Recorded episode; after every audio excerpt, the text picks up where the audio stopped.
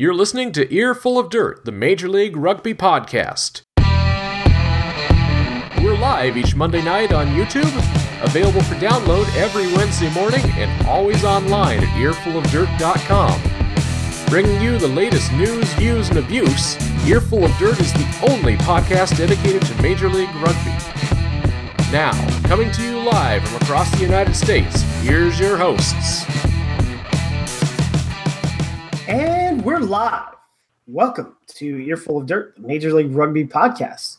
Thanks for joining us. I'm Aaron Castro, coming to you from Mesa, Arizona. And this week, as always, I'm joined by the New York City twins, uh, Victor Perez and Dan Brown. Uh, Josh, uh, content editor for earful of dirt dot com in Denver. And Corey Munson, he's in the comments. Submit your questions. We'll get to him in show, not just at the end. Uh, so how's everyone doing? It's good. Happy doing post great. Easter. Me. Yeah, happy Easter, everyone. Easter Monday. So, um, well, um, I screwed myself up this weekend. Ooh, dude, what, what was that? So, I mean, completely not rugby related, but uh, I decided to go on a we we decided to go on our hike on a hike for our anniversary since we met three Aww. years ago on Easter, and I Aww. went like ninety degrees, like tink, and like she thought my wrist was broken. At, at first, I was like, I I was wondering if my knees were messed up, because I fell on some rocks. And uh, it sucks. Well, no, my knees are just bruised and swollen, so structurally everything works. It just kind of. Eh. So, ouch. But um, big knock yes, on the head. Mentally that was my weekend, there. but there was a lot of there was a lot of rugby that was also going down. So let's yeah, see. That was fun. Cool, fun stuff. So, yeah, happy post Easter to everyone. Yeah, yep. Good weekend. I'm actually. I'm still upset because the, the candy machine at my office is not working right now because um, I think it's it's a religious thing that they, every Easter they actually close for a week. I think it's actually for Passover, where they they're the owners of it are religious, so they're not allowed to operate business during holiday season. But that also applies to vending machines. So now I actually happen to have cash in my pocket, and I see the vending machine every time I come out of the bathroom, and I can't get candy. And it's just the worst feeling in the world. I have no idea when this ends. So yeah. Hashtag first world problems. Yeah, that's that's my life. That's all I got going on. That's all you hashtag. First world problems. Seriously. Time off. Like that Dan's work. Dude, that, that, the, the definition of first world problems is what just Dan just said. No, I'm that's gonna, like second I'm world. Start a GoFundMe for that. Oh, second world. so, so communism. No, yeah, we'll start a GoFundMe for all of our candy stash. Yeah. Yeah, seriously. Tier one problems. Um, yeah. So yeah, other than uh, other than candy, proper side problems. Nah. Yo, tier two problems definitely.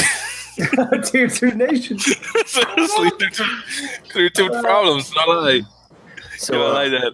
Other than having, uh, having candy issues, we actually do have interesting things about us. So, Aaron, why don't you uh, go ahead and tell people who we are? Because I'm sure some people might have some questions. For those of you guys and ladies uh, new to the podcast, each Monday night, we discuss news, rumors, and, you know, I think we're going to have some abuse tonight from Major League Rugby, the United States Professional Rugby Union competition. You know, it's a chance to, you know, discuss the issues, hear from the league, some team leadership, and check in with our friends, you know, across the U S rugby scene. And um, if you love our podcast, uh, please leave us a review.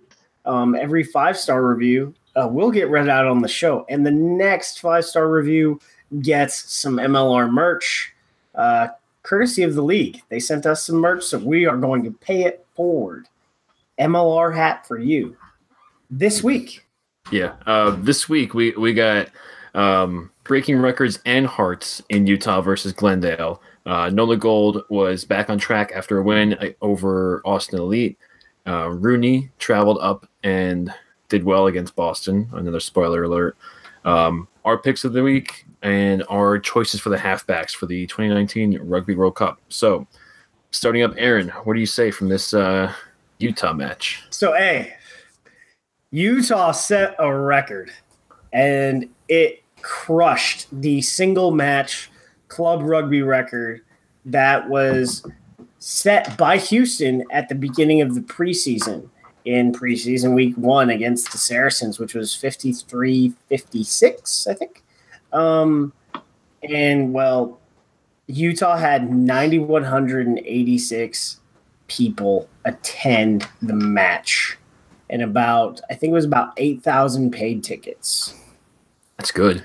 Um, and then pretty good. If, you, if you watch the match, which was on Facebook Live and on Utah Warriors uh, T V on their YouTube channel, uh, it was a comprehensive, full-on production that you would see on E S P N. Um, like five cameras, uh, analysts. They had two guys that have called a bunch of B Y U stuff. Um, one of the guys I think is a B Y U was a B Y U rugby player, and the other one was a B Y U football player. But I have to say, uh, this was their first uh, live match, or at least it seemed it was the first live match for commentary. So um, get out there and, you know, I saw Grant Cole do this. So just go to practice when they're doing team run. Just practice your commentary during that period of time. Just and, sit there and talk to yourself and practice, and oh, and record it on a tape recorder. No, no. I don't think hmm? people have tape recorders anymore. Yeah, they got phones. It's almost the same thing. Pretty much. But yeah.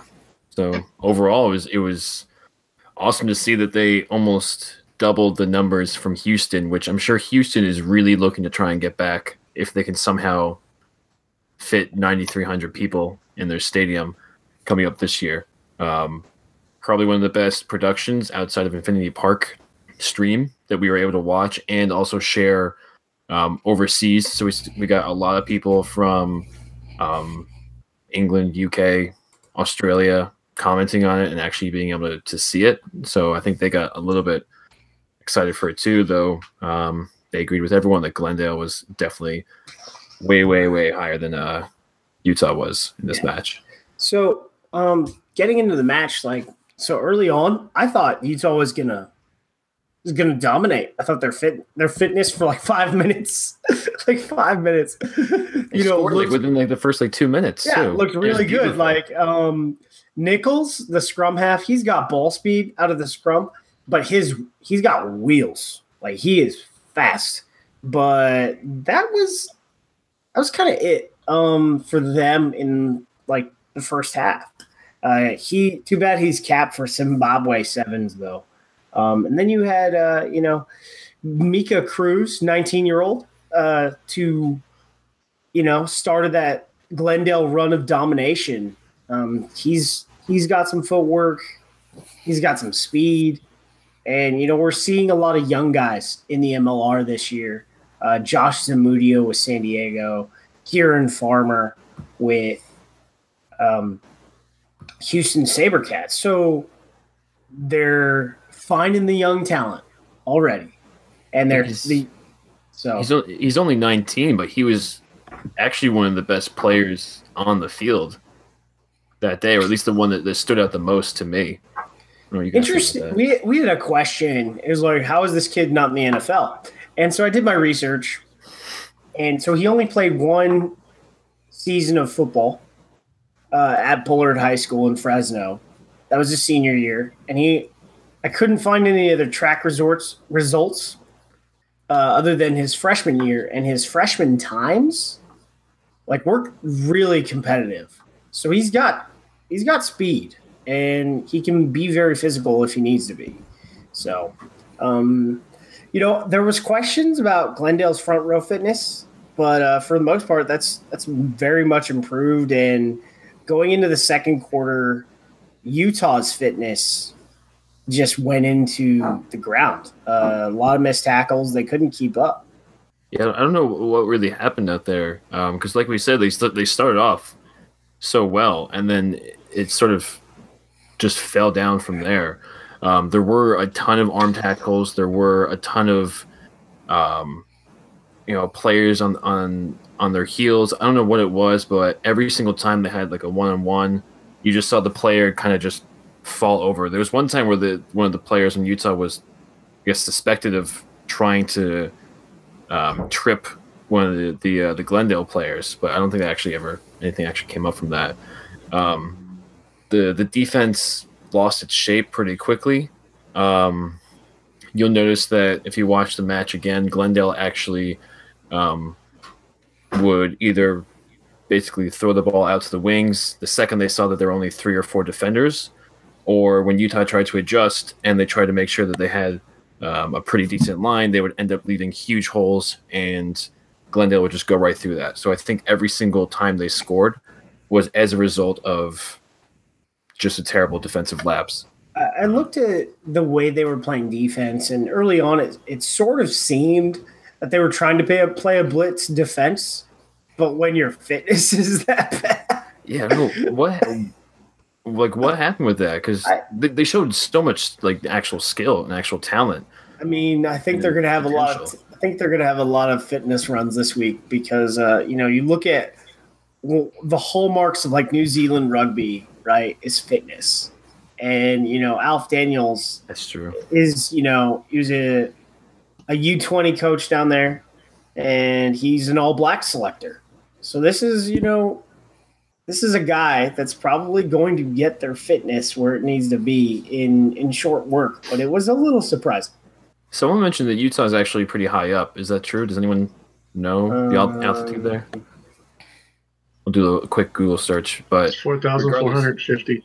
So not it? it's it's not Denver, but yeah. for so Salt Lake City, they're playing out in Harriman. So Salt Lake City is forty-two twenty-six. So I think Harriman's a little less, but so the difference in altitude really isn't much to create a uh, a um, difference really. You, you know, Harriman's five thousand. Oh, so yeah, so it's even closer, right? Um.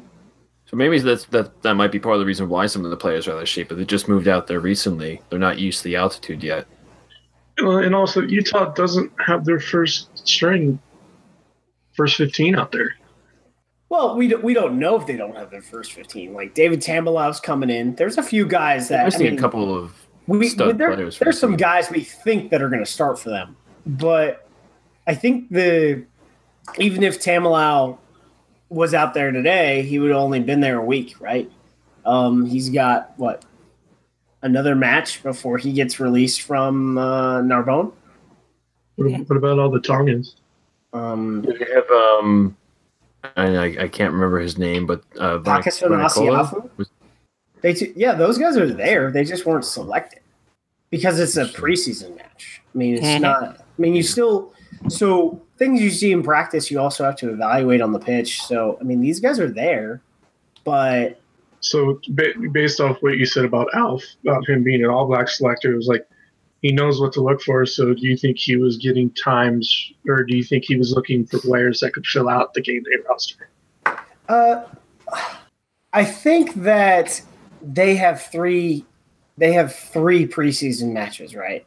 So, yeah. He needs to evaluate his whole roster.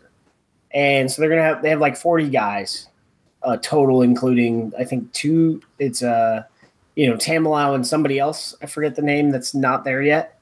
And uh, like so you have like forty guys on your roster, and you're not. It's not like the N F L where you're gonna cut a bunch of people. So you have only with only three preseason fixtures. One of these preseason rosters is gonna look completely different because. You're going to change out the entire squad to get game tape evaluation. Um, that's probably one of the chief complaints with uh, a league from, I guess, the fan perspective. But it's really that there's only eight, that each team is only going to play eight games. So in a team's, um, you know, Glendale is you know working into form right now. They're about to, they're they're about ready to peak, right? Because they've played all those games together uh, in the fall and. Houston, they're they're they're getting ready to peak because they've played, you know, um, fifteen, yeah, fifteen games together. Um, whereas San Diego has two preseason matches. Um, so, so Seattle, Seattle is going to have one. They got it's it's happening when we get the details. will push it out. But Seattle is going to have one preseason match. So, uh, you know, and we'll get to some other things about Seattle later on in the show. But, uh, you know, the, the teams that don't have fixtures just aren't going to look as good as the team that has fifteen, eighteen fixtures before they play the game. So I, mean, I, it's a, I guess that brings up the question with teams like Glendale and Houston, when you're scrimmaging them, is that a good look for you? Because they know what they have, whereas you don't. Um, it's it's probably better for you to scrimmage against a team that know what knows what they're doing versus a team, another team that's trying to figure out what they're doing, per se. Um, so Austin, San Diego versus Glendale, Utah. Yeah, I, I, I would say that the film that uh, that Utah can evaluate from is like, hey, this is the number one team, the prospective number one team in the league. This is how we did against them. This is where we need to be. Whereas, um, yes, a lot of Austin's guys have played together, but they hadn't played a fixture until they played San Diego. And San Diego's, uh, you know, their their entire roster hadn't like played regularly together other than the Eagles. So it's it's really hard to judge, you know, first run out against each other. Um, whereas now, so Nola had played, you know, four matches before Austin has, you know, Austin's play. That was Austin's second match. So that was a good evaluation period for the most part for Austin, right? They're playing a team that has played four matches over six, seven weeks together. So there's decent data to collect there. Um, and I think what will be really telling, and we can get to that when we talk about Austin, but uh, back to Utah, you know, so we could wrap this up. Victor, you're not talking, so come on. Yeah, no, because I'm just waiting for all of you guys just to get things out so I can I can take the reins. So I don't I don't want to interrupt all of you guys. No, but um, but going into the match, uh, I definitely had a lot of fun watching uh, watching the game, and it was probably because of the presentation, as as as I mentioned, which was of professional quality. This looked like the big leagues, and I do hope this becomes a standard of Major League Rugby uh, moving forward. Even if it's not in year one, at least from year two onwards, uh, that's something that definitely I'm expecting. Now, even though they had over nine thousand people in attendance. By the way, that was a Dragon Ball reference. If you don't get that, Dragon Ball Z reference. Um, rather, Rio Tinto, it was sad that the home team unfortunately lost, but it, it was, it's, the nature of, it's the nature of sport, of course. Now, the score, which, by the way, we haven't mentioned, forty-two to fifteen uh, to Glendale over the Raptor, uh, Glendale over the Warriors, excuse me. Um, obviously, Coach Daniels should be checking what went wrong, of course, ahead of the se- their second match against the Arrows. So we'll see how that goes. The Ottawa Arrows. The, oh, yes, thank you. The uh, Ottawa Arrows. I was livid whenever I heard that guy say, oh, they're going to be playing Ottawa next week. I said, dude, come on, bro. Ontario. Okay, both of them start with an O, so I'm going to let him slide with that. They're but both still, Canadian. They're both the same. Yeah, I mean, to him, it might, might as well be the same thing. And by the way, I don't think Ontario has anyone from Ottawa in that team, at least that I know of. I don't uh, No, I don't think so. They may, may may have more people from Quebec than they have from Ottawa. We'll check on that. It's very mm-hmm. important.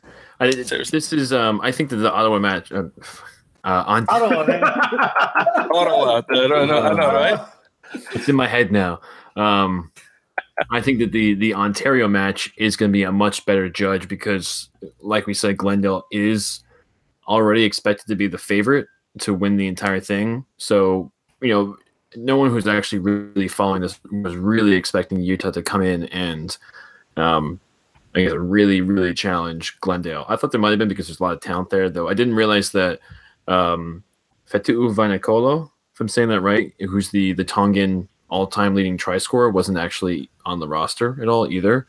Um, I don't know if he's there, but he wasn't on the roster. So maybe, like what you were saying, this was really a, a big test for them, and it was a test against an organized team as opposed to playing against a team that might be a bit sloppier where um, if that happens, you may, I guess, fall back on sort of like your athleticism rather than focusing on the fundamentals and the technique because Um, if you play a team that's not as good, you might be able to get away with certain things that you wouldn't be able to get away with against a team that's really polished. So I think that's that's an important test for some of the younger players is, is to make sure that if, like when Glendale scores, they see what they did, they they know what their mistake was, and they can actually come back in and fill that in. Um, also, Glendale is the closest city to Utah, so I'm sure that played a big factor into them going out there.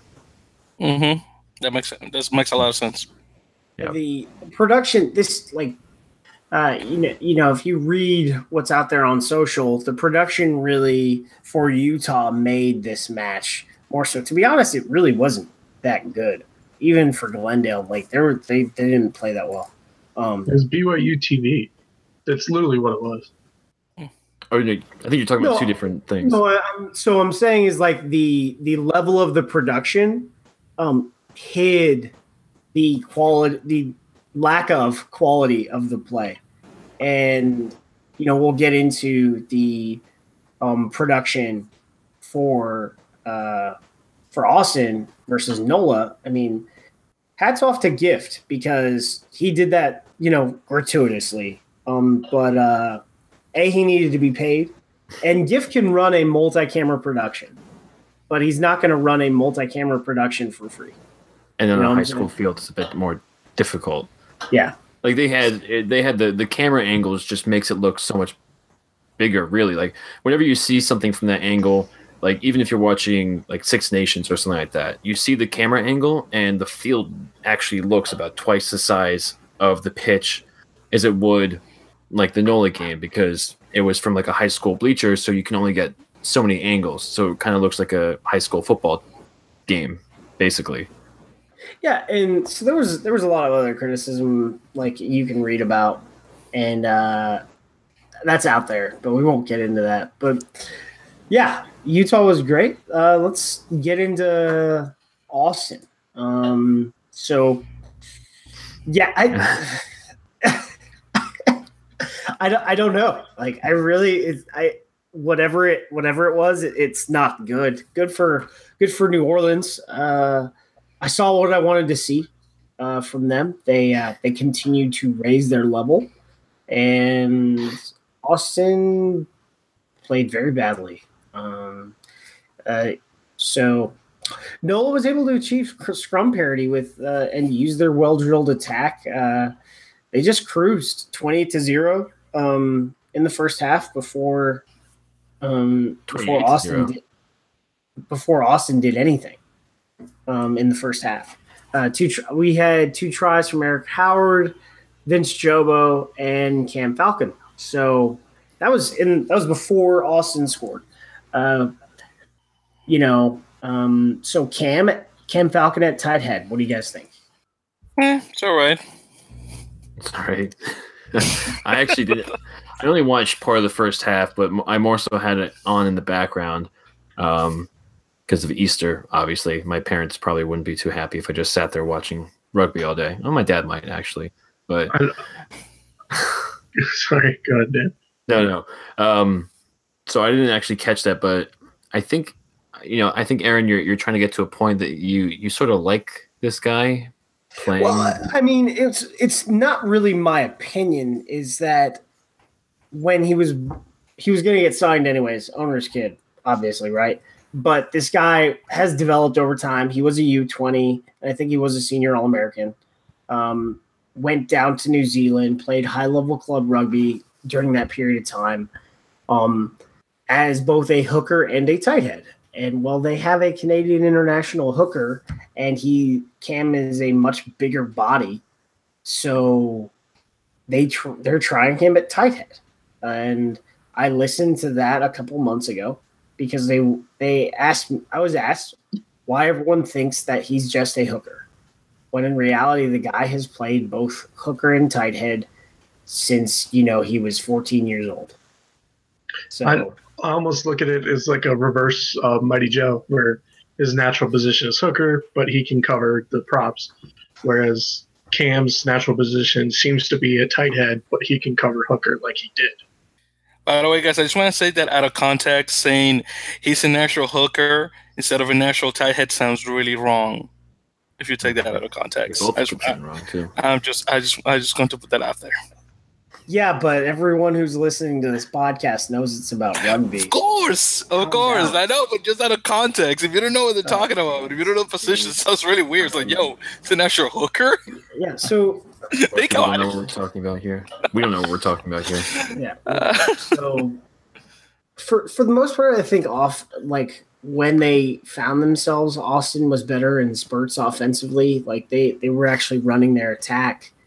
But they were completely outclassed. And then on defense, I I want to say the tackle rate was twenty percent. I, I don't know if the intent was to get a win, but uh, they certainly didn't have a shot the way they played. Aaron, I know you I know you responded to this, but I was like, when Michael Reed came in, he that offense started working a little better. Yeah, I, so the week before – I don't know what exactly they were working on. Their their base offense is the one three two two, and I think they were trying to play super wide and also super fast. But every time those pods was hit, Michael Michael Reed wasn't in the in the area to make sure that he could get the ball out um, to the next pod. And when Nudo O'Donnell played against San Diego, uh, it the tempo was drastically different and faster. But this match, it was the flip, you know. Nudo O'Donnell was the slower one. So I I don't know what they're working on there. Uh, but there were – it, yeah, they got scrum half connection so, so, so So what we're saying, guys, is that Michael Reed is the Sean Davies of Austin? No. If you think so what about I'm, it, what, what like, I'm saying like, is that like, like O'Donnell is Osberger, and then you get and then you get Reed as Davis. No, no, I, no. Um, what I'm saying is like so. Last week, um, the tempo got way better when Nudo O'Donnell came on, and this week, the tempo got way better when Michael Reed came on. So I don't really know. I. I don't really know what the issue is there, but there is an issue. Um, scrum halves need to they need, need to move faster, and they you know work, need to work with uh, Guillemon a lot better because it's going to be a connection issue that they that they're going to face very soon. Even though both of these guys have both played with you know Timothy a lot, so I I don't know. Um, Dan, yeah, I, I was. Like I said, I didn't I didn't watch too much into this match specifically, but I I kind of want to know what's going on in Austin because they were one of the first teams really announced and getting involved with M L R like a year or so ago. Um, they started some of the earlier recruitment. Um, I think Peter Malcolm happened to be down there already, but they had Pete Malcolm, Hanko Hammerscheis, two young up-and-coming players. Um Should we should we be concerned about Austin, or do you think that they're going to, you know, shape up a bit because, you know, they didn't play very well at all this week. The reports were they didn't play at all, play well at all against San Diego either, and these are against two of the newer teams. I'm sorry, not two of the newer teams. Um, two of the teams who haven't really been as successful against some of the others. I know San Diego actually is missing. You know, all the front rows and everything. So is is this an issue? We don't we don't know if San Diego's missing all their front rows. Yeah. Well, that's what hey, Seattle now. Stole them all.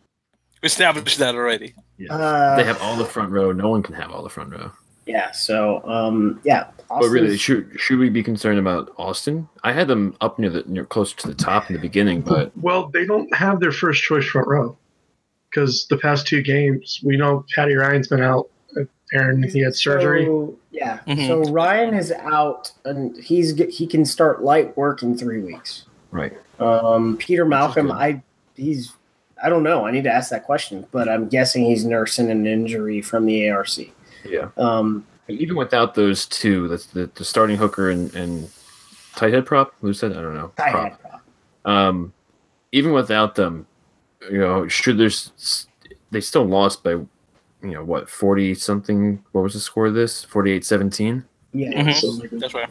They're both great players, but, I mean, it sounds like they just the, – the entire team overall wasn't – Yeah, it, it was a – it was – it wasn't just a scrum dominance. It was – I want to say that, I mean, the front row that they have now, I mean, is good enough. I mean, Mason Pedersen's an All-American. Uh, Tim Fitzgerald uh, has played prop, you know, entire life, right? Um, and he's from Australia with a different rugby culture than we got now. So they have a very solid front row. It was a team loss. Like, there were so many things that were wrong. Um, and I know we don't like to compare to pro, but I think this is kind of the perfect comparison. I'm going to take um, Utah, Seattle, or not. I'll, I'll take Utah out of that. I'll do Seattle, San Diego, and Austin are going to be some combination of Sacramento and San Francisco for the first weeks of the league. Just like the first few weeks, you say? To, uh, as the season goes on, they'll get better. But like we we saw that these teams didn't play together that much, and as they played together against other people, they got better. It may not. It may they they may they may lose all their games, but they won't get blown out by thirty-one points. I, I don't think it'll be that bad. And I think the difference here that Austin has, and an advantage that Austin has over most of the other teams, is that they have a full staff. That one of the things that they have invested in, and, you know, when you look at different, you know, money spending habits of these teams, they have, you know, their entire staff's foreign. I did the I did the did the work on that the other day. So Alan Yarde, French coach, Uh, you know, heralded accolades all over the place. Maybe that's um, the issue. Speaks only French. You, and then you've got uh, and then you got Pete. So he was a he was a French international team player uh, a long time ago, and then he you know coached a bunch of top fourteen and Pro D two sides. You know, winning, um, win, winning the top fourteen, getting to the getting to the European final, and then you've got Peter Wanenberg, who is a Springbok. Uh, you know, he can coach. And then you've got Peter Borlase, a New Zealander, who is a great scrum coach. So you've probably got um, two of the top assistants when it comes to scrum coaching in this country, if not period, uh, when it comes to assistant coaches. Um, I would say that the top scrum coaches in this country are probably Justin Fitzpatrick and um, Darren Morris, uh, who coaches the Dallas Reds. And so then you've got, then you look at, uh, you know, uh, C J DeWitt, um, James DeLacy, like they, they've got a, they've got a full staff that of guys that know rugby. So I think they're going to be fine, but I am concerned. So, we'll find out. Yeah. I guess do I jump in? No, you can't. No. Okay. Moving on. Moving on to the. No, I'm just kidding. You make the same excuse. I'm not joking. Like, man, you guys joke. are so mean. Nah, nah, that's good. Well, guys, first of all, finally, Nola won a game over an M L R team. So that, that that's fun, especially during preseason. Again, forty-eight seventeen victory over the Elite that were anything but, according to the comments that you just heard. But it's it's okay. I'm sure they'll, they'll bounce back. There's still time, of course, for them because they still have nineteen days to do so. So I'm not going to call demise for them just yet, especially for that coaching stat that we just went over. But again, as Dan said, um, Austin uh, was the first professional program ahead of M L R, so I was expecting something to the level of the Raptors. But I guess time will tell, so we'll see what happens with that. Now we can move on. Yeah, I wasn't. I I had high hopes in the beginning, but I didn't think that they would be as good as the Raptors because the Raptors. I, I thought they would be near that level. I didn't think they would be this bad. I thought that's what I meant by second or third. Yeah. Well, I think I mean so. Let's look at the turnover that Austin has had. They've added a bunch of young talent, a bunch of new guys to the, to their mix, right? And then they, you know, the coaching staff is pretty much the same, but then you bring in a new head coach, so the system is different. Um, they were running, you know, the you know the standard like South African, Australian. Um, system of the one three three one under Laffey, and now they're running, you know, a hybrid system called the like the one three two two, which is different and require it's a little bit more technical uh, when it comes to like shapes. Where I would say that the one three three one is very technical when it comes to like individual skills, um, but it's just different. And I think the way they've been trying to play, which is really wide and really fast, didn't work against San Diego. And they were, they played a little bit different when it came to establishing the ruck against New Orleans, but they didn't run their offense that well. So I don't know. I mean, we'll see. They've got, if they, if they get destroyed at home this week, we'll have an idea. Do we know if that's being streamed or not? Um, or not. Not to my knowledge. And they're playing at that uh, pretty nice field in uh, Round Rock, right?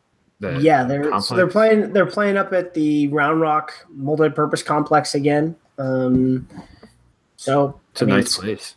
Uh, I I, uh, I called uh, I called Frenchie up. I called Thierry Dupont up, and I I said. So you moved to Round Rock for a couple of games for my, uh, you know, in-laws, and he said, "Oh yeah, yeah, totally for you, Aaron, totally for you." Yes, I mean, doing some work at Stadium A T X, and they, you know, Round Rock multipurpose was ready to go for some exhibition matches. So, speaking of new fields, the uh, Starfire in Tukwila or Seattle. Um, I actually saw a picture that the actual stadium tweeted, and they got brand new turf fields. It looks really nice now. Um, it wasn't looking too nice before, and I heard not so fun things about the turf field, as in if you fell, I heard it really hurt. Um, so it was nice to see a really rolling out the green carpet for uh, for the Seawolves. Just yeah. three weeks away. So that, that was a little fun off so, topic. Moving forward, uh, we had. Uh, The Rugby Uniteds against Roosters. the uh, the Mystic River Rugby Club.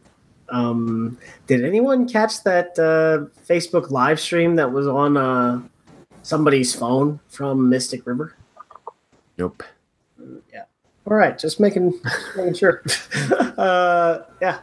So what do you guys think based on the Twitter action? Well, good for Boston. They didn't get blown out fifty nothing. I don't know Seriously. if the roster changed, but it was thirteen ten at the half. Um, they scored first. Oh, they scored first, really? Yeah, drop goal. Yeah, yeah, by um, Santiago Petrinau. The oh, it was a drop goal. Wow. Yeah. yeah. It's, uh, you don't see that too often. Uh, no, I said the same thing. Yeah.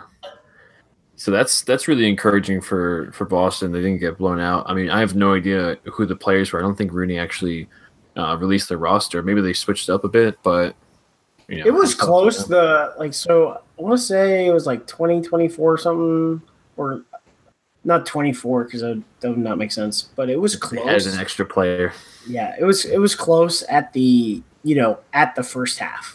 Um, in the second half is when you know. Rooney found their legs and just shut it down for Boston. So yeah. At least had the first half. But uh, the best part about this was like um, watching rugby wrap up. Uh, the owner, James Kennedy, was on um, and he like threw down the gauntlet. He's like, this team's amazing. There's going to be no foreign players that are going to be able to make it. Like our roster is set. And I've never you know seen what? him that excited before. I want the it's like I want the M L R All Stars. We're gonna beat them, and I was like, what? And then they go up to Boston. They go up to Boston. They go up to Haven actually, and they barely get past a depleted Mystic team. I've never seen him that excited before. He's usually a bit a bit calmer, um, and usually Matt McCarthy's the one who's a, a little bit more excitable. But he he was really. You know, he was really happy to to see his team doing well. I mean, I'd be that happy if I came off a fifty nothing win, first game ever, sold out crowd. So, mm-hmm. But I don't own anything. Yeah, he, really, so.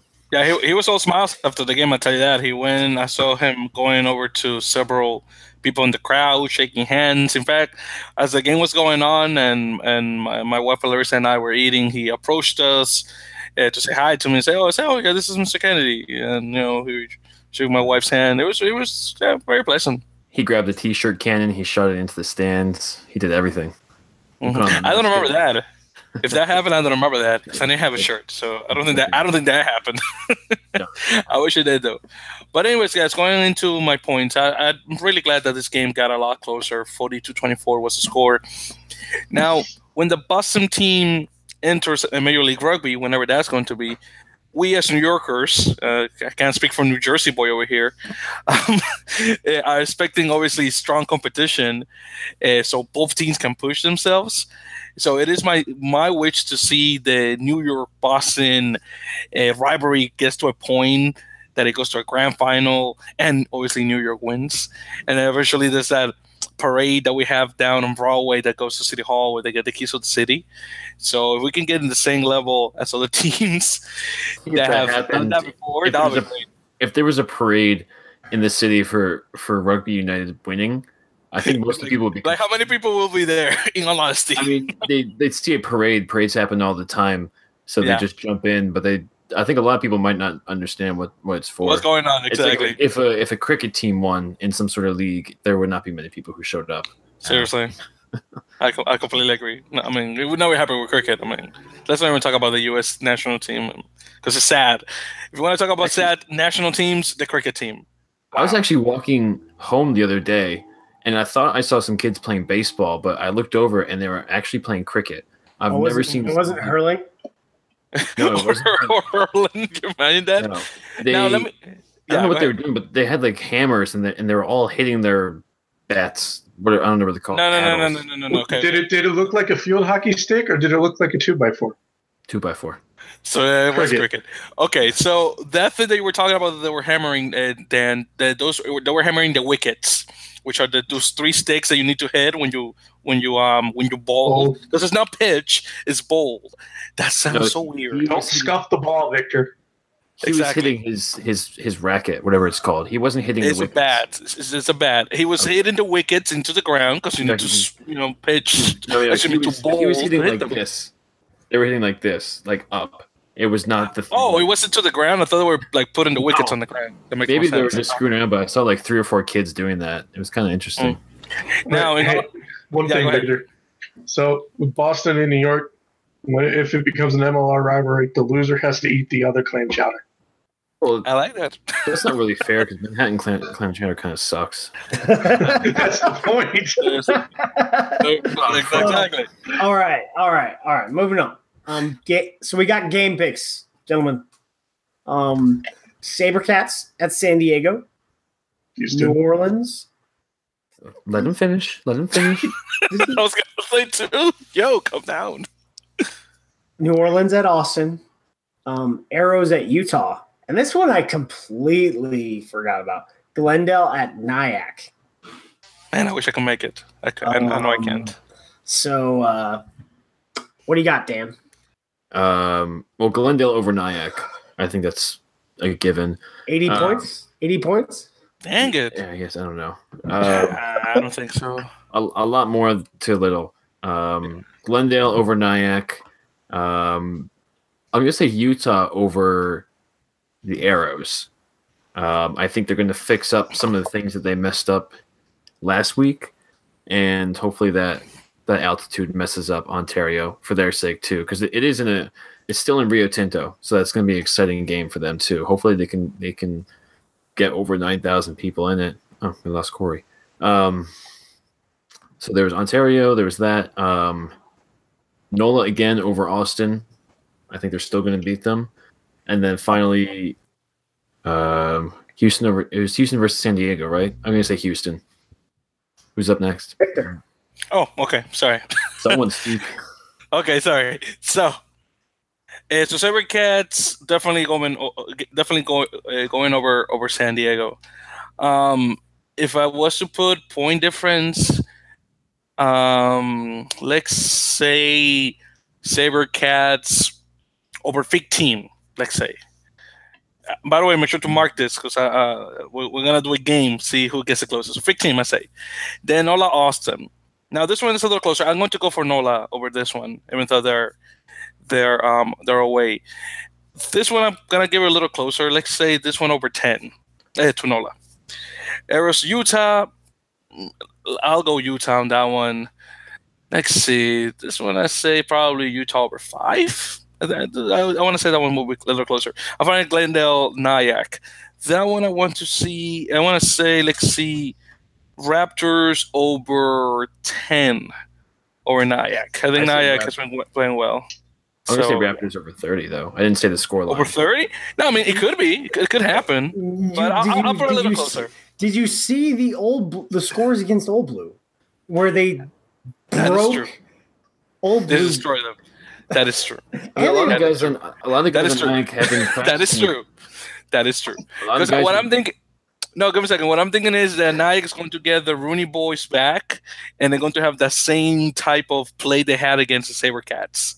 So, yeah, but like most of those Rooney boys were on the Sabercats, uh, were at the Sabercats game, so it's not. Mm-hmm. um, yeah, I mean, you just bring them back. The only one that's going to be missing, obviously, is Harry Bennett because of the injury. But yeah, so it's going um, to be pretty much the same. same. Josh, what do you got? Houston, I'll say by twenty. Give me Nola by fifteen. I'm going to pick Ontario by five and Glendale by twenty-five. Well, it's nice um, to see someone had a, a slightly different opinion. So I think – so I'm going to take uh, Sabercats. I think it's going to be bad. Uh, we're going to say twenty-five to thirty. Uh, New Orleans, I think it's going to be better. So New Orleans, let's say eighteen. Um, better is eighteen. Be- better for Austin, not better. I think New Orleans I, I think New Orleans is still going to score a lot. Yeah. Uh, And then um, I'm going to say Arrows by ten um, because, you know, the way they played the Sabercats, they just uh, – I don't think they ran their best side out against, uh, you know, Rooney. I think they saved it for when Rooney return, um, comes up to uh, Ontario. And then Glendale at Nyack, forty-five. forty-five-point difference.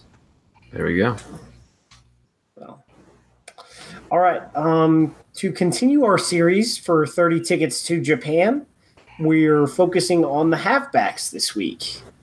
So for scrum halves, I've, I'm rating Sean Davies number one, Ruben de Haas um, as the number two, uh, Holden Youngert as the three, as my top three, and then we've had a lot of Augsburger um, of late, but I, I think I'm going to throw him in with the wings because I just don't, I just don't see him being that effective here. Is this, um, is this your pick? Like who you or who you personally so, think is better, so, or who do you think will actually end up going? Uh, Sean Davies and Ruben de Haas. For what? I asked it yesterday. For scrum half. Okay, that's who. You, that's who you think is actually going to go, or that's who you would like to see going. Well.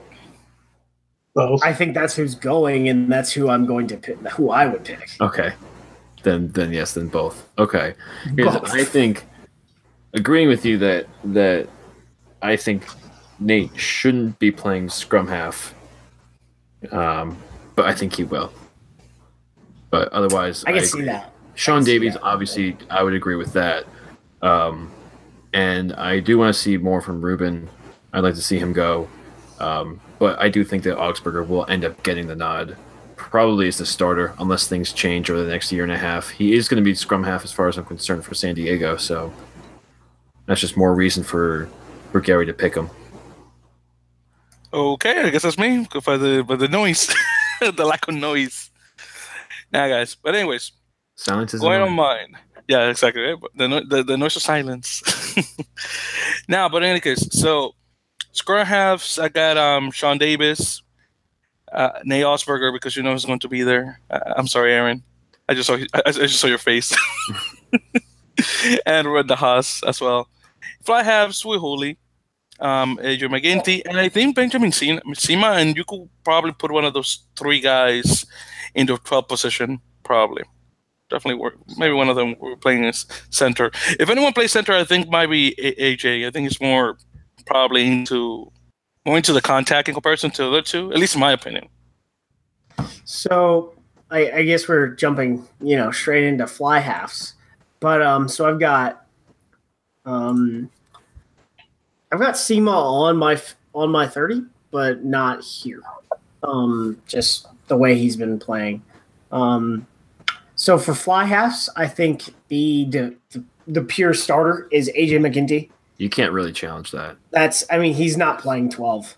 the the one time, he's the only fly half that plays for us that is a starter in the Premiership. So and has right. the and has the best record historically. Oh yeah, kicking wise, kicking wise, and he's crushing it right now. Like off an injury, this like the last two weeks have been. Eesh. You know, yeah, he's not he's not just a guy who plays for us who happens to start for a team. He's a guy who plays for us at a very desirable desirable position and also happens to be performing very well in one of the top competitions. Best or second best fly half in the Premiership this year.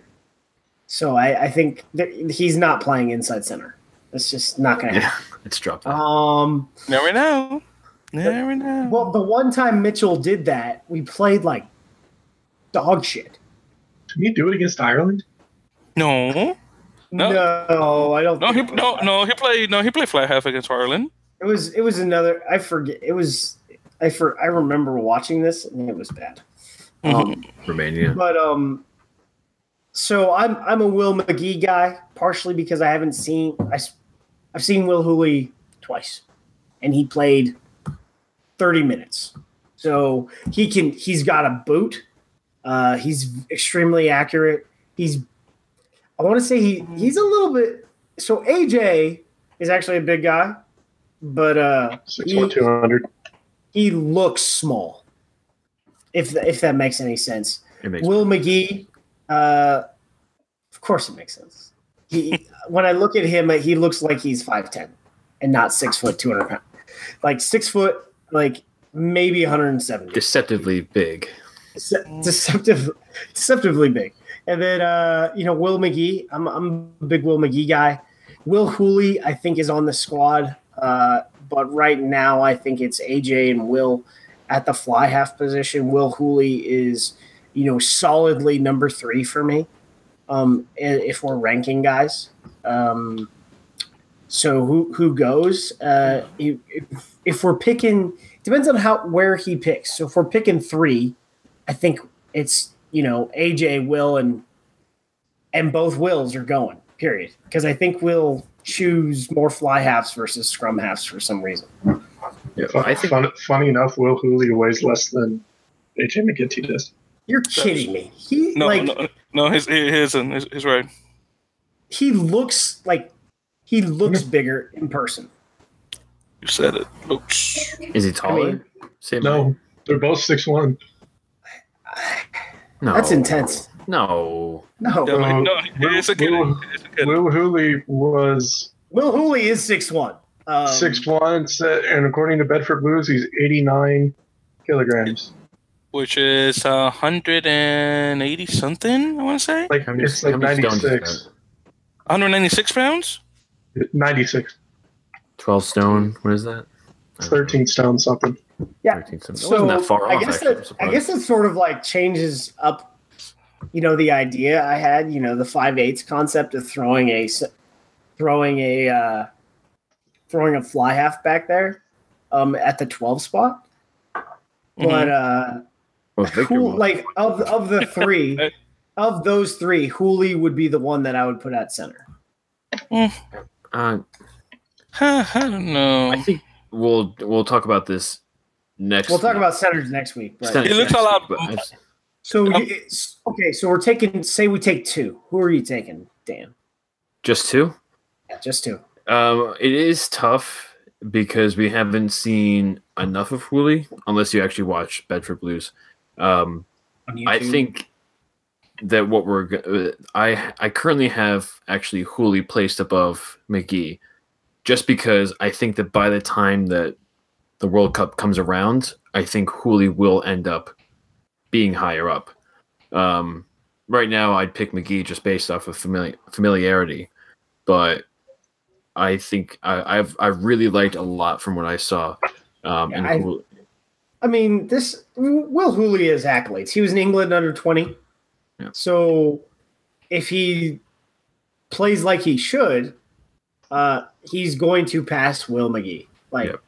No matter how much I, I, you know, like Will, Will's my guy. Will McGee's my guy.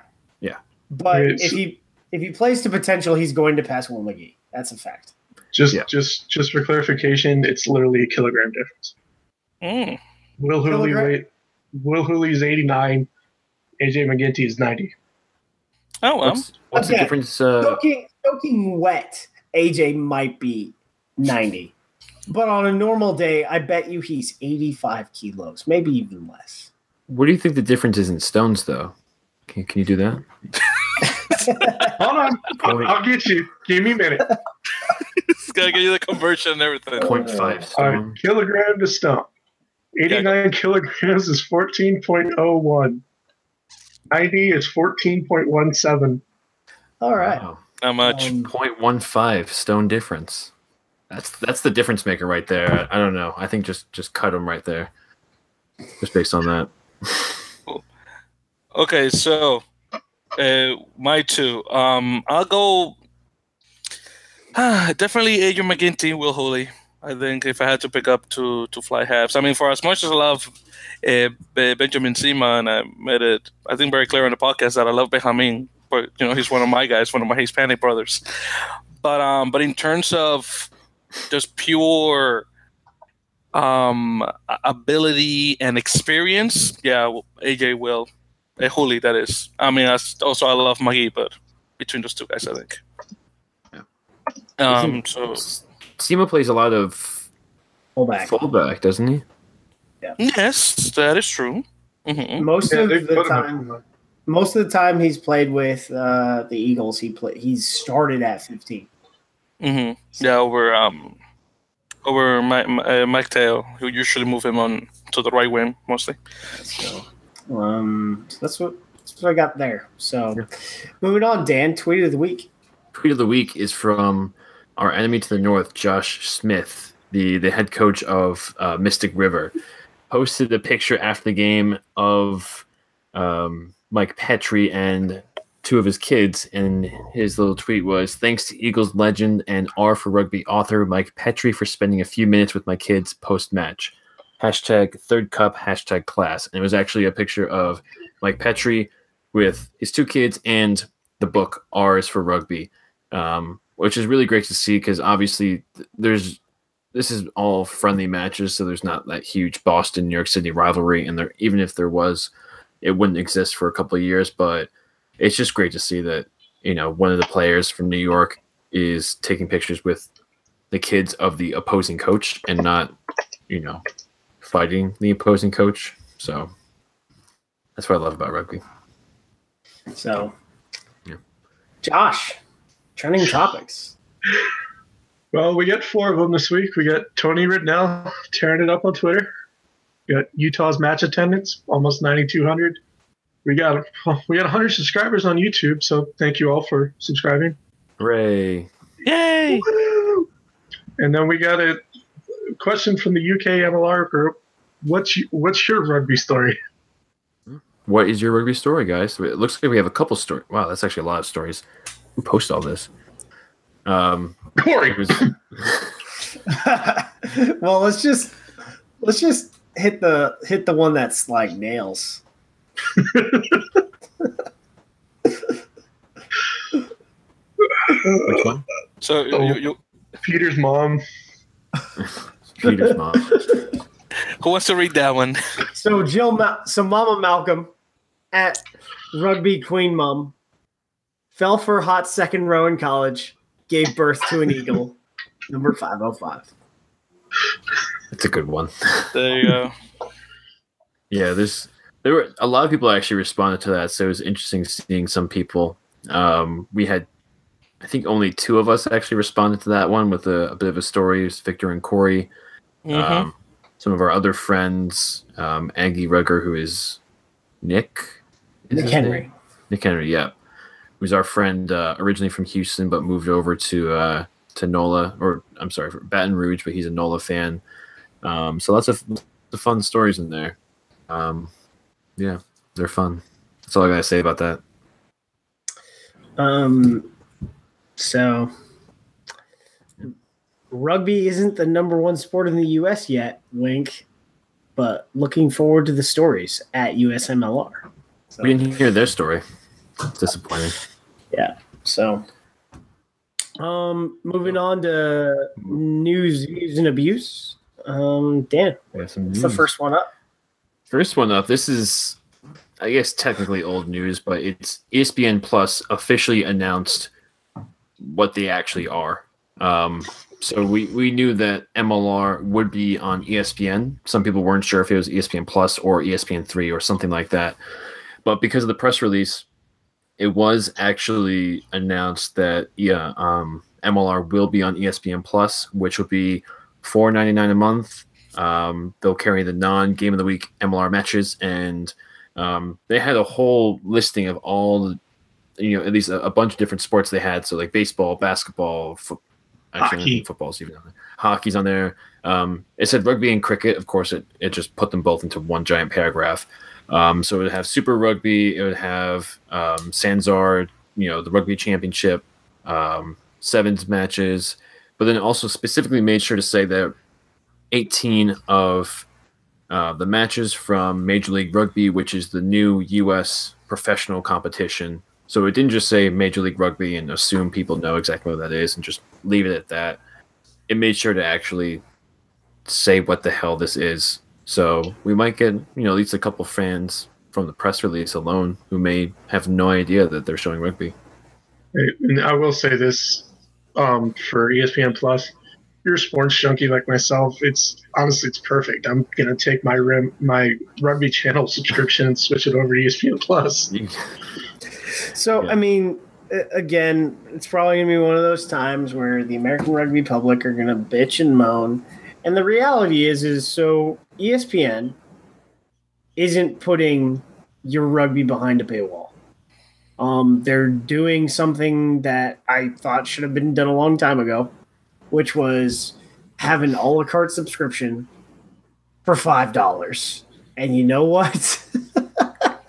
They have an a la carte subscription for five bucks. I'm and- pretty sure that that what's his name? Um, Iger or something like that was just sitting there on the Strobos Twitter page, Twitter feed from three or four years ago, just looking for good ideas, and he found this one.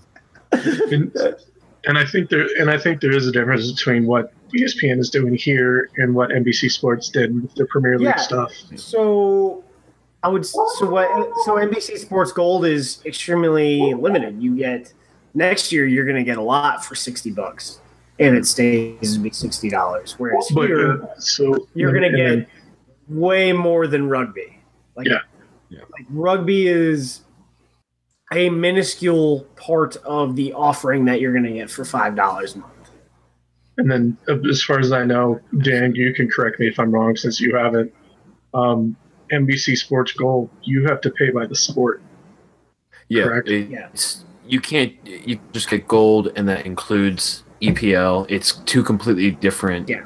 subscriptions. It's all by so it's what, it's a la carte. They don't even have an all-encompassing subscription.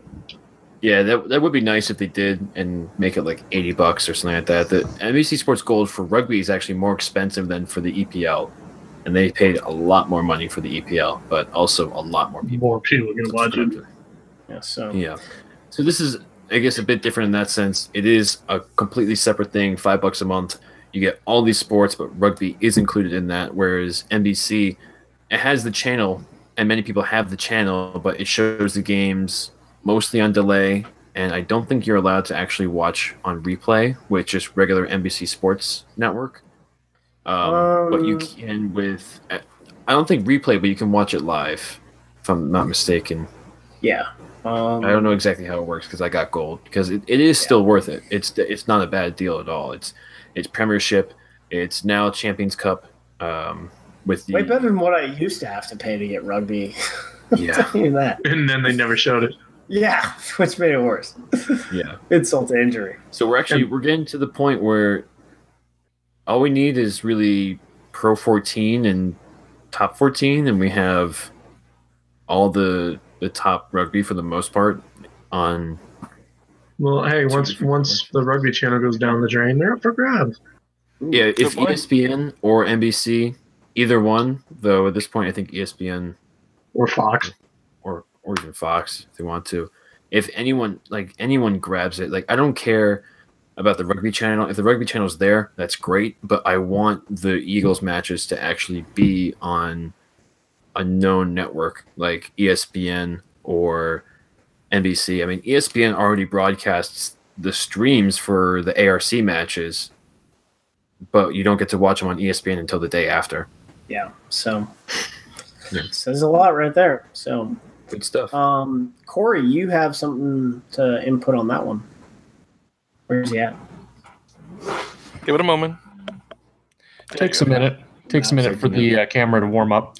Um, I oh yeah, I guess. Uh, sorry, I was just looking at the script there. Takes um, a minute for the break. Yeah, I didn't necessarily need to say it myself, but I'm happy to.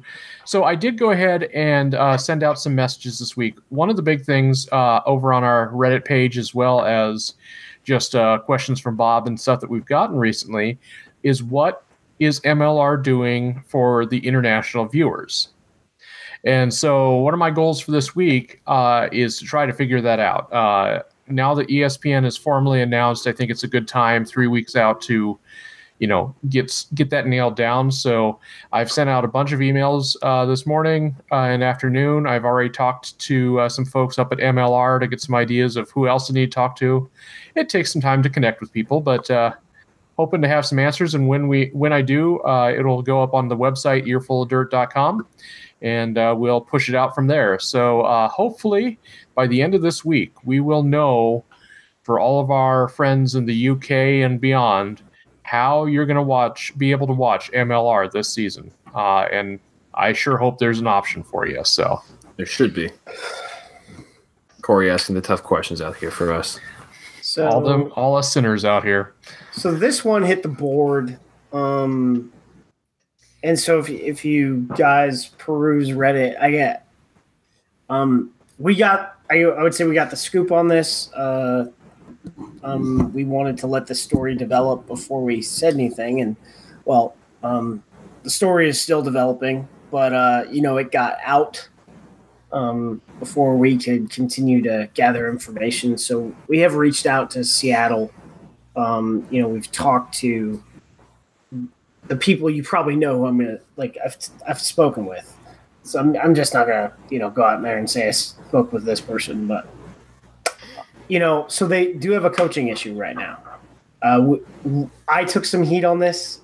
So did our friend Brian Ray uh, for, you know, just stating the reality. Um, because what the poster who posted the topic said it was something else, and it's really not. Uh, fact of the matter is, uh, Tony Healy's work visa was not approved. Uh, currently, un- know that he is going to appeal the decision, but uh, currently Seattle does have a plan in place, and we will report accordingly as that develops. So yeah. It's not much to really say in it there. Um, we'll have to wait and see what happens next. He should, but I mean, hopefully, I don't know. We'll be praying. Um. Corey, it's yes, your sir. time to shine. Absolutely. So we got uh, questions from Bob, and holy cow, guys, uh, thank you, Reddit, reddit.com slash r slash ML Rugby, because you guys really stepped up. We got some great questions this week. So let's just get right into them. Samo three wants to know, uh, do you think the Legion will pick up some P R P players uh, for the regular season? Um. Well, they do have some on-back players on their roster. Uh, Belmont has some good players, uh, but there's a on-back has this tight head, Jed Gillespie. He's from Australia. I want to say, based on what I'm watching, he is the top tight head in the competition right now. Uh, to my knowledge, he's going back to Australia as soon as the club season is over, but uh, he would be the guy I would target based on their front row issues right now. Um, then there's also Brendan Daly uh, at Golden Gate, who, uh, you know, is playing at six instead of at four. Um, actually, Golden Gate has four, three cow locks. I think it's, forget who the other guys are, but Cal breeds. Cal finds the bodies to make locks, and they've got three Cal locks at San Francisco Golden Gate that can all play. Uh, Brendan Daly just happens to be a capped eagle that needs the M L R contract. Uh, Hulaholo Mongoloa is playing number f- number four lock for Life West. Don't really know what's up with that. Um, then Sam McGuffey um, is playing with Life West too. Um, but that's those are the guys I've really scouted. Uh, Kenny Nozickek, the number eight for uh, for Belmont, is one of those guys. And then Tai Tuisamoa is uh, a lock slash eight man for uh, Ombak, but I I think he works for NASA. I don't think he has that kind of time. He's a rocket scientist slash rugger. So plays on the Google Rugby team. There you go, Google Rugby. Anybody else have any uh, other thoughts on the P R P to Legion connection? Yeah, that's all, nice. Aaron. Yeah, most of those P R P guys will definitely play for the Legion. I'll be surprised if they don't. Yeah. All right. Uh, next up is Liam Zarugger, and for those who don't know, he's our intern. Uh, Utah, uh, Utah's pace fell off the. fell off a cliff in the second half of the game this weekend. It especially drove me crazy to see how little support their runners had while guys were lightly jogging behind them. But if they get better condition conditioning-wise, as well as develop more chemistry, just how good could this team be? Um, very, very good. I, I want to say that the same. Very good. They're loaded. Like when it when it comes to just raw like t- athletic talent, they're loaded. Uh, you know, the kind of talent they got on this team is, you know, Paul Asike. He was in the N F L for a season. He actually did all right. Um, you know, just making it for a whole season in the N F L is extremely tough, especially like, at fullback, at, at at a dying position, right? Um. Lance Williams, um, another football who, convert. Another football convert. He was the leading who, uh, tackler at Hawaii as a yeah. linebacker. So that's that's the kind of, you know, athletic talent on this team, right? So if they get their conditioning down, they get their systems right, their sky is the limit type of team, really.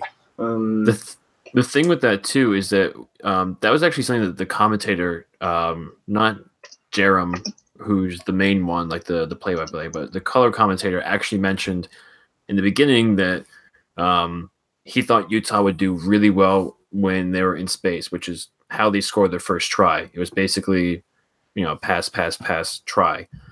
Um, so he thought they were going to play really well, but then, you know, probably early second half, Um, he came back to me because, you know what, I said this earlier in the, in the game, but now I'm watching this and, and these guys are by themselves when they get the ball and they're and they're in open field. So, you know, maybe I have to take that back, but that probably has a lot to do with conditioning because you saw players weren't running up. Um, as Liam said, they were jogging behind them. Um, but also when they were going into their defense, they were essentially like slowly getting up from a tackle and walking to the line. And it, um, to me, to me, it seemed like outside of three or four players, it looked like they fielded a team of props. Yeah, and that was the thing with, with one of their props. Um, oh crap, what's his name? We we just Aaron actually just interviewed him the other day. Tucci, yeah. Angus or Tucci? Tucci, no, Tucci. He played really well, and he he's really big for uh for a prop. I mean, pro, big in a, in a tall way. Uh, Tucci's like six, he's like six two, six three. He's a. Oh, that's he's a, it. Yeah, he's not that he looks, big. He's the kind of guy who's actually, I guess, deceptively small. He looks like he's much bigger than he he, he played eight at C S U. I yeah. mean, he, he was so he, he was a defensive lineman, and yeah. he was a lot bigger at uh, C S U. So, I mean, this is a guy who was in, a, like, Division One program, high-performance football player. place yeah. for three years and then went to a Division Two program and just packed on, you know, the weight and the muscle and then, you know, started cutting down for rugby. And he's now just, I would say the way he's built is like a Southern, like the way they build Southern Hemisphere props, really, really lean. Like, yep. Which probably so, works in a bit with their, their style of play then. Like his fitness, his, his fitness was pretty good. Like he was able to get some good breaks when he had the ball. Yeah. Uh, but uh, bring down. Overall, yeah, they, this, they need to go do some cross country this week. Yeah, I, uh, yeah, I, there's just a lot to unpack with that, that match. So, uh, we'll just move on. Uh, so sorry. That means, that means I don't have anything to say, but I want to act like I have something important to say. So let's move on to that. Okay. Topic. So if you, if you want to call me out, the legit answer is I had something to say. Aaron talked so damn long that I forgot what I was going to say. And then I started trying to talk it out and couldn't find it again. So, Uh, Later. Write it. Do do yourself a favor. Write, write it, it down. down. Yep. That's that's the reasonable response. I've never been particularly reasonable. Okay. Uh, yeah. So Cardiff R C M. Uh, he's like, check out Tony Riddell's blog. Uh, he strongly asserts that the Lions, Chicago Lions, are going to join in year two. Uh, do you guys have any intel on that? So, do we have any intel on that? Um, I did send a D M their way today. I, mean, for- I mean, so what is it? Um, so, Dan, Dean House at the San Diego Legion press conference stated that they were going to have ten domestic teams, right? Yes. So I, who, I confirmed that, so it's right. Who, who are the – we've got one confirmed. Who are the two that look the most likely right now? Well, Dallas keeps Dallas. Dallas keeps saying that they're going to join in year two. Like they make it very public that they want to join in year two.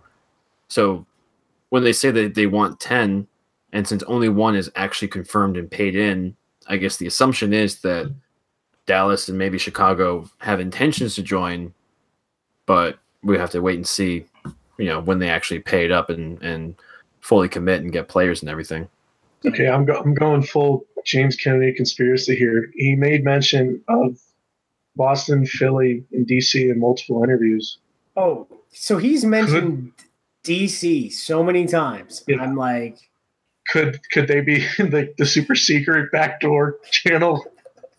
Those billionaires come out of nowhere. It'll be announced at the C R Cs. Someone will come hey, out of the middle of the field and just talent energy. Hey. Will Chang yeah. drops from U S A and picks up an M L R team. San Francisco. Not happening. You hey, just the thought. Case in point. So he was business partners. He was part of the per- previous sanctioning agreement before he got on the board that was in place before Doug's sanctioning agreement. So he he decided to leave, and you know I don't. No thanks. All right, so there you go. Thanks, Cardiff. Uh, last question of the night. This one, uh, I have to check this out. So, Milk Steak Connoisseur. that's uh, that's a new one. Welcome. Well, we're happy to have you. Uh, go pick your team. What is a milk steak? It's it's, it's uh, literally steak covered in milk. No. It, Isn't it ground beef? It's boiled with a side of jelly beans. It's a um, Charlie Kelly. Oh, from, that it's is always, oh, from oh, It's Always Sunny in Philadelphia. Um, uh, that's right, that's right. He's a bird I, lawyer. I, there's a wiki how ten stapes t- ten. Wow. Oh, why just, did I ask? Just Google it if you really want to know. It's still yeah, on YouTube. It's a great show. So the question is, hypothetically, could Glendale compete with clubs from a tier one nation? Nation or club? Or nation or nation? Clubs from a tier one nation. So I think they're thinking uh, like Pro fourteen. Premiership. Yeah. Premiership. Oh, no. So maybe low end. Maybe London Irish. Yeah, uh, I think we still get smacked. Probably, I would say um, definitely the top, uh, the top third of the championship, I would say. Compete like compete well. Um, I they probably get the they probably get thrashed by Bristol. Yeah, um, I think outside of there, I don't expect them to be able to really hold their own against any of the top leagues.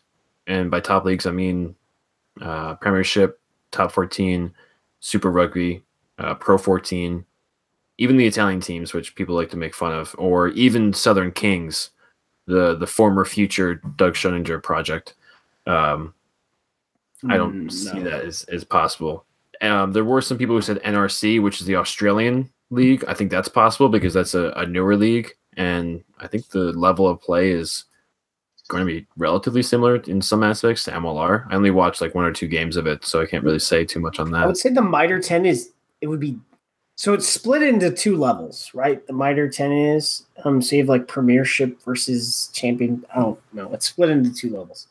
I think they'd easily compete in the second level, uh, the top level, uh, especially amongst the top teams. It would be tough because the way they have their schedule and the way they have their contracts is you have a lot of, you know, Super Rugby players playing down on Mitre ten teams. Like Malachi Fekitoa, who is an All Black, who just left to go play with Toulon, is, you know, he his contract was All Blacks, uh, was it Blues, and the the Mitre ten team. I'm like, that's not how my brain works. If he's on the Super Rugby team, he's not going to play for the minor league team. It's like, yeah. And that's probably because of the way our sporting system works is our minor leagues are concurrent with the main league.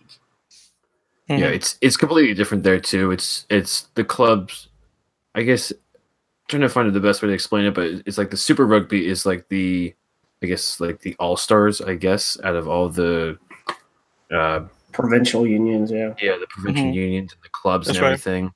And clubs are obviously very important, whereas in the U S we don't see it that way since we professionalized very early. So it's a lot different. And plus, guys, when it comes to North American sports, keep in mind that in New Zealand, the the, the point is getting the national team to the top. So yeah. All Blacks is everything. So you want to push everyone from the bottom up. Russ well, is a little different. New Zealand's the size of Kentucky when it comes to population size. So yeah, five million, I think. So I get it. I, I get it. But the point is, for me, is like commercialism. I mean, we're, that's not the topic, but commercialism. Like you should want your pro teams, every single one of them, selling out every week, period, so that you can make money and pay the players rather than have five thousand people go to the thirty thousand seater, right? So. Mm-hmm. Well, that's, oh. that's our American mindset, I guess. Yeah, but again, at the end of the day, you want the, the national team to be the, the, the top the top thing. At the, the end the, the of the day, I want in. the Eagles to be the top thing. But, but that's but exactly that's what I want. But not not to the point not to the point to that it take away from the professional yeah, teams. Not to the point that it takes away from professional teams. That's yeah. What I'm saying. This is this is a really detailed discussion and debate that I've had many times with people who are from uh, tier one nations who view it much differently. And mm-hmm, I guess right. it's, it might be because I come more from the, the U S and everything's professional and there's less so the national team focus, except for I guess soccer, but I hate the sport. Um, but I also view that if it's a very successful professional league financially, and therefore you're able to attract a lot of good players playing against the best players, that will ultimately help the national team too. So I guess it's sort of like a its own little cycle. Um, but like I said, that's I, I don't want to get too far into this deep discussion. So, so yeah, I, I think uh, we could compete like the. I think Glendale could compete with the top of the um, the N R C, the R F U Championship, and Pro D two. Pro D two. Pro D two. Uh, Excellenza. Everything I've read about Excellenza, I think they would. They could probably win Excellenza. Uh, Everything I've heard from them definitely. is that um, I forget who it was, but basically, like players like Cam Dolan, Ryan Matias would basically be some of the best players in Excellenza. So it's. Mm-hmm. Like, I think we, this is what we learned after Bassam Wuching signing that it's really not the best place to go to. I guess as a longer culture, but yeah. I mean, guys, when you see the Excellenza teams losing to the the Superliga teams from Romania, I mean, and mind you, Italy has been going at it way longer than Romania, and uh, and they still lose against them. I, th- I think we we decided this was more of a it is a rugby thing, but it's more of a personal thing for him too. Yeah, yeah, yeah, that's true. So. All right, well, I think that's about it. Yeah, actually, Victor. Um, Before even going into that, something that's interesting to look into, um, nothing definitively came down yet, but the whole Europe saga um, with Romania and Spain looks like it's coming to a conclusion, I think, this week. Um, some people have speculated, and this speculation, according to Spanish media, which is totally unbiased, is that Romania will not be in the World Cup. So that's a, that's a real big story. They, they, they will. They did. The, the speculation did state that uh, play, at least two players would face long sanctions. Yeah, sanctions from the Spanish team for the referee issue, and also that the referee will not ref ref any games at that level anymore. I think they already came out and said that. Yeah, I, I think don't that's think that's speculation. That, that they actually not, not officially, but but yeah, that that has been mentioned. So. So, the t- by the way, the two yeah. players real quick, um, uh, uh, Mathieu Belly and um, Bastien Fusser. Uh, both good. Belly, I think, will be probably the, the player that will miss the most. Fusser, I think, can. They, those weren't those weren't the players. Those were the el- the eligibility issue. Those weren't the players that touched the ref. Oh, yeah, I forget who. Oh, I'm sorry. Yeah, those were the those were the eligibility guys. Oh, okay, okay. I'm um, sorry. I thought it was, I thought it was them. Which apparently no. they were possibly eligible. So that's why it's really confusing. And I'm sorry mm-hmm. for bringing this yeah. up two seconds before the show ended, but the past two weeks we brought this up, so I felt it was very interesting to mention. No, no, no. We had keep to. an eye out. Um, America's Rugby News posted a lot about this, so check them out. And, yeah, thank you for them, by the way. Thank you oh, yeah, they, they, they wrote some very detailed um, articles about this. That's the word I'm looking for. Oh, yeah. So definitely give them a look. Any, anything else, guys, before we go? I no, just want to. Uh, my closing thought for the night is just uh, that this is episode thirty, and uh, I, I can't believe we made it. Great job, guys! We're more than half away, half a year through this thing, and a few weeks away from M L R. So, good job! Yay! Good. All right. Okay. So oh, I'm just as happy as I am, I guess. So I guess I'll take you guys home. So guys, first of all, thank you all for joining us. Again, as you heard, episode thirty of the Earful of Dirt uh, M L R podcast. Again, it's a little more, guys, a couple more months until we get to our one-year anniversary. I'm getting ahead of myself because that's in August, but still. So, uh, guys, make sure to subscribe to our YouTube channel. And again, thank you for the one hundred subscribers. I can't believe I'm saying that for one hundred subscribers. But it's a really big deal, okay? Let's be honest with each other. So make sure to subscribe. Um, again, Earful of Dirt Podcast is the name. Um, make sure to like us on Facebook, Twitter, and Instagram at Earful of Dirt on all three platforms. Of course, make sure to uh, subscribe to us or follow us, I should say, on iTunes, Google Play, uh, Acast, Stitcher, and Player F M. Again, Earful of Dirt. On top of that, make sure to call us on our voicemail uh, number, that, so you can leave a voicemail. The number is one seven two zero six zero zero two six seven nine. Once again, one seven two zero six zero zero two six seven nine. Uh, oh, by the way, this um, live streams uh, are put uh, start at ten p.m. Eastern, seven p.m. Pacific time. And of course, make sure to join us uh, next time, which will be next week. So with all that, everyone, my name is Victor. Once again, that was Josh, Aaron, Corey, and Daniel. And we'll see you guys next week. Thank you and have a great day. Connect with Earful of Dirt anytime. We're on Facebook and Twitter as Earful of Dirt. You can email us at earfulofdirt at gmail dot com or call and leave us a voicemail at seven two zero six zero zero two six seven nine. Until next time, for Aaron, Dan, and Victor, I'm Corey. Thanks for joining us.